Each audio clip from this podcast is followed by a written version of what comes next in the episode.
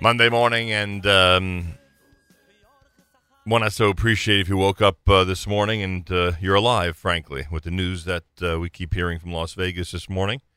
Largest mass shooting in American history. You also have to be thankful if you have running water. You have to be thankful if you have food and supplies. And uh, somebody who can help us appreciate um, why we should be so appreciative if we have food and water and supplies is Rabbi Mendy Zarchi, who is the head of the Chabad in San Juan, Puerto Rico. And we've been desperately trying to get some type of update regarding the Jewish community down there uh, since the storm of 11 days ago. I believe it was 11 days ago. Rabbi Zarchi can confirm that. And uh, we finally have an opportunity to speak to somebody who is there in Puerto Rico. Rabbi Mendy Zarchi, a Gemar Tov to you, and welcome to JM in the AM. Gemar Tov, and uh, thank you for having me. Good morning. Um, this the the storm started on Rosh Hashanah itself, or right before, or right after. What was the timeline? Yeah, it started on Erev Rosh Hashanah the night before. Um, really was a long range, raging storm with uh, you know winds and uh, storm beginning at probably 10 p.m the peak of the storm began uh, was really coming across the island around 5 a.m. Wednesday, or Rosh Hashanah, and it went all the way through, uh, you know, the peak of it till about 10 or 11 a.m. Um, indoors and safety till about 3 p.m. No, no one would venture outside. Meaning on the first day of Yontif? No, Erev Yontif. Oh, on Erev Yontif, on that Wednesday, Erev Yontif. So, I mean, look, so we'll go backwards. I am curious about how Yuntiv went, etc. But let, us start with what's going on now. We're, we're so curious about uh, what's going on in San Juan, in Puerto Rico itself, specifically, of course, the Jewish community. What could you tell us about the uh, status of you, your family, your community in light of the events of the last two weeks? Physically on the ground, it's a very difficult situation. Um, some of the difficulties have eased up a bit. I'm able to talk on the phone with you uh, with a strong, clear signal. Um, we basically had no communications for over a week. Um, very, very sporadic for the, a few days later. Just last night, late last night, we have full signal now on our telephones. There is still no electricity for 95% of the island. Um, a, a probably 50% of the island has no running water or more. Um, large swaths have no communication. Gas lines have eased up, though they're still, you know, prevalent. And water, everyone wants water, water, water. It's still something hard to come by. As we speak right now, we're coordinating medicine for an elderly member. They're on the penthouse, that's about the 16th floor. Um, sporadic use of the elevator. I, his wife had not received Humira, Humira uh, injection um, we have volunteers going to pharmacies and picking them up. Um, as Kippur, we received an email, a frantic uh, child, uh, their father was stuck about 15 minutes away in a building on the 15th floor, no elevator. As the generators that are supposed to give energy to these elevators so that they can work um, either have failed, broken down from continued use, already starting from Irma, or they simply ran out of diesel and they couldn't run these generators and they had no food, no water. It's 80 years old. And these are stories you're going to hear again and again, just people stuck, um, prisoners in their apartments. And it's a very harsh um, reality. Um, if there's no generator in a building, there's no water because the the the, water has to be pumped up, and um, that's where we stand. It's a, it's a status: no electricity, for many places, no water, um, difficult uh, communications. I, I ventured out to a little town with some of the UJA people that were visiting Puerto Rico, and uh, we went into an area where there was no reception. And my wife couldn't get a hold of me, and you know, when a Jewish wife can't get a hold of her husband after three hours, um, you know, it's a big security alert. Yeah and and that's that's that's going on all over. Emails flooding in. Check on my aunt, my older my older you know relative. Twenty minutes here, an hour there, two hours west, and you can't get to these places because gas is an issue. Um, and you know, even first responders just are having that difficulty. Rabbi Zarchi, Rabbi Zarchi down in Chabad of Puerto Rico. So, um, what did you do personally? What did you do in terms of supplies, in terms of preparing for the storm, and uh, have you made it quote unquote okay over these 11 days? We were concerned. We took uh, strong measures prior. We had a contact that has a um, you know one of the larger water bottle suppliers. We had a number of pallets arrive just before Yontif um, because without water you can't survive, you can't manage. We have a backup generator. We have to get as much motor fuel as we can because it, for, we're now running what 12 or 13 days, and it just continue, and it guzzles motor fuel. And go to find motor fuel later on is very very difficult. Um, we started running low, and it becomes a scramble. Uh, where do you find motor fuel? Um, food supplies we stocked up, but the demand was enormous, and we've just been trying to get food from anywhere we can. I think we have a few planes coming in, and we reached out to some amazing families, Jewish families in Florida, and uh, we basically told them, look, you know, the food we have, we just can't get it in. The supply chain in Puerto Rico sort of broke down. Drivers of trucks, you know, had no communication, so they, they could not be reached, or even if they can be reached, they had their own service at home, ripped away homes, or, or, or, or just a mess in their lives. Then they needed gas in their cars to come to the trucks. The trucks need diesel to get out. And so every step of the supply chain is broken, and, and the products are just not um, getting to their to their desired destination. Um, we have trailers of food coming in, but it's it's not arriving. So we had generous families come in last week on a private plane. They brought us they brought us thousands of pounds of just food and drink, simple as that. now we have today arriving. Uh, there's an enormous food drive in uh, Miami, so that should take us through for some time. And I hope that by the time we are done with that, then um, you know the ports will have opened and allowed some of the larger, uh, you know, food supplies to, to, to trickle in and, and allow us to provide to the needs of the community and for our neighbors at large as well. Rabbi Zarchi Chabad down in uh, Puerto Rico in San Juan. How many people? How many? What would what would a normal Rosh Hashanah have been? You would have had how many people with you, you know, over Yontif? Well, even here in Yom Kippur, um, this this uh, Yom Kippur, at our peak, we were at about 70, 75.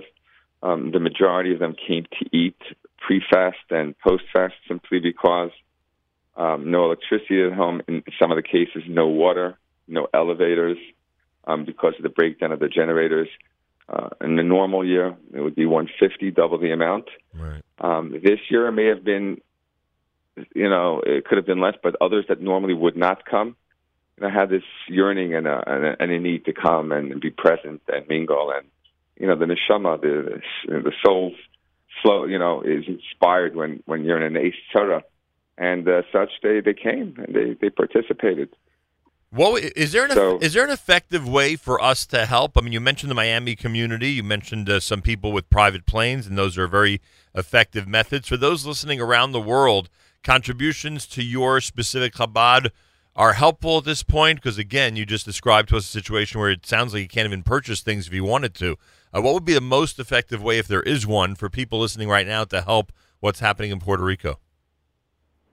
You know, the reason Nachum why it's coming from Florida is simply because of the, um, you know, the smaller distance. It's, it's expensive to fly planes over. Um, so that became a, a route of a lot of the relief agencies just bringing in stuff, and there's like around the around the clock flotillas of many of these planes coming in. And uh, you know, it's it's effective only because the plane lands you bring a truck, you have your supplies, and you take it to the desired area. Um, you know, economically, it's not that you know it's not cost effective. It's very costly. Right. So it's just really a, it's a it's an extreme measure taken um, to respond to emergency needs, and we hope that in the short term going forward, something will give, and the just the, the, the supply chain will will fix itself um, it's been a long time. It's 12, 13 days. And um, so, you know, we have stuff, tremendous amounts of goods coming in. They just need to be able to physically uh, arrive on the island, then be taken possession of, and go to their desired desti- destinations. And there's a big backlog. of of you know containers. I mean, I think it's been on the news yesterday, Yeah. where they have thousands of containers sitting in the ports. Not enough drivers. Know, there's not enough space. Shortage of containers in Florida. So you know the things that we take for granted, the organization, uh, the methodical way of things happening.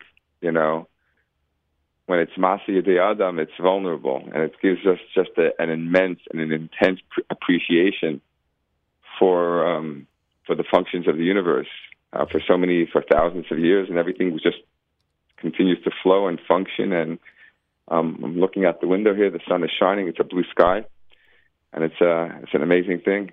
It's an inspiration to for the people to re- appreciate the gifts of life that, that Hashem bestows upon us daily. All right, so you never answered my question, but I'm going to assume that donations to your uh, Chabad in San Juan would be helpful. Is there is there a website to do so? Yeah, yeah, they can go to we have chabadpr.com slash release. For those that want to send supplies or goods, uh, it'll identify the way to go about that. We have we're working with a shipper um, out of New Jersey, and they can coordinate pickups, or you can have it dropped off there, and it'll make its way over to Puerto Rico. Or if they would like to give a monetary um, donation, that's an option as well. And um, whatever it is that someone is willing and can do, we say thank you, and we're very appreciative. And Yasha koyach.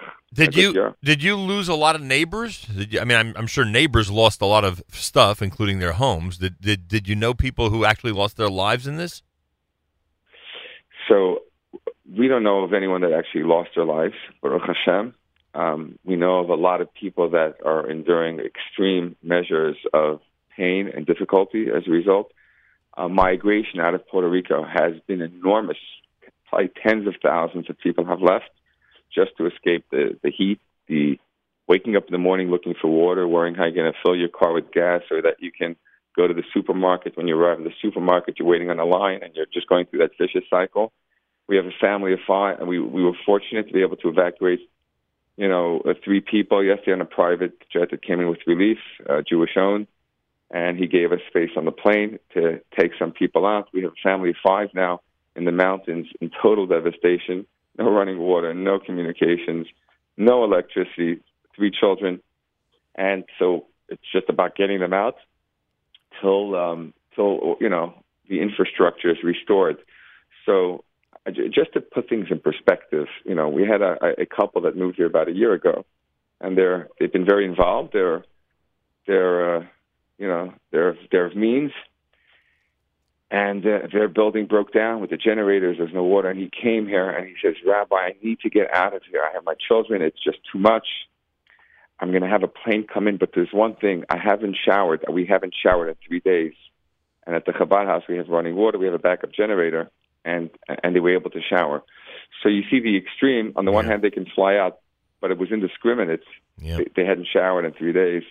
Um, and now you have millions of people dealing with uh, a reality of laundry. How do you, you know, there's no there's no electricity in some areas, no running water, washing clothing, and it's uh, it's just a, a way of life that's settling in, and uh, people need to improvise. Are authorities So- giving estimates how long this can go in terms of uh, the water and electricity, et cetera? you know, I, in terms of electricity, there's, you know, you hear so many different reports. And it's very complex. It's a, it's an old system. It's, you know, it gives energy and power, but it's antiquated. The center of the island is very mountainous. Um, the eye of the storm went over many of these areas. Trees have toppled over en masse. I mean, anywhere there were trees, they come down. And when they come down, they come down on power lines, and these power lines go on the ground. It's an enormous, enormous undertaking to get this grid back up on its, you know, you know, back to its original state and functioning. The the manpower it needs is is is great. I can't. I mean, in some areas it'll be not mo- like months, six months. I mean, and we hope to be restored sooner. We're in a centrally located area near the water, near many of the hotels. But Yeah. it's been close to two weeks, and we still don't know. I, so, I know your locate. I know your location. Did your home and and uh, and uh, facilities survive over there? you know, we've taken in a lot of water in the home. Some ceilings collapsed. Um, a lot of water has come in. Um, no electricity. Very a lot of humidity, and you know that when you have the heat and the water and the, and the and the mold coming in, there's not much you can do. So we've sustained damage to our roofs and our ceilings and and our, some of our interior furnishings, like like everyone else has. Yes, we, we certainly have. We have not been home since the night before the storm. We moved into the Chabad house, and um, we had some emergency air mattresses. That you know we can't complain; they're not that comfortable, but but we have where to be. Uh, we're in a small room, about 12 by 12. We have a few air mattresses, and uh, that's where we're living. We had some. We have uh, another family staying here. Um, somebody came on business yesterday. Couldn't find a hotel room. Um, he's a dear friend. He's been traveling here for a long time. He had to check up on his uh, stores and what he has here on the arm, see the damage. He's sleeping in another room on an air mattress air mattresses can uh, be pretty, you know, a, a, pretty good solution when you have nothing else. And uh, Baruch Hashem. How long? How many? How many years have you been in Puerto Rico?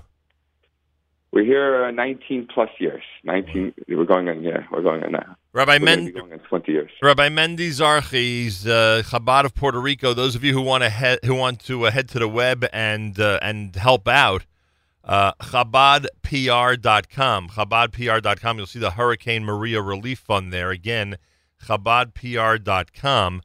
And as you heard Rabbi Zarchi um, uh, emphasize, it is a very, very difficult situation, identical to what we've been seeing on the news, of course. And any help, uh, any any ingenious method that one can think of to help, be in touch with him, please, by email um, and certainly uh, any food drives or coordination that you think you could undertake to help out, certainly let them know. And obviously, anybody out there who can make a donation, they are going to need a lot of money, quite obviously, now and down the road uh, to make things uh, better again uh, down for the Jewish community of San Juan and Puerto Rico. So go to uh, ChabadPR.com. Rabbi Zarchi, I wish it was under better circumstances, but I do wish you a happy, healthy, and sweet new year. I'm sure you have quite a perspective about the early part of 5778 from everything that you and your family have endured. And I hope that things improve quickly, and I hope our listeners help out to whatever degree they can. And Reb Nachman, thank you for having us and for the great service you provide to, the Jewish community. And you should uh, continue to do so for many more years and then bring simcha and uplift our hearts and spirits uh, to our Father in heaven. Yasha Koyach, Amen. Thank you so much, Nagut Yor. Wow.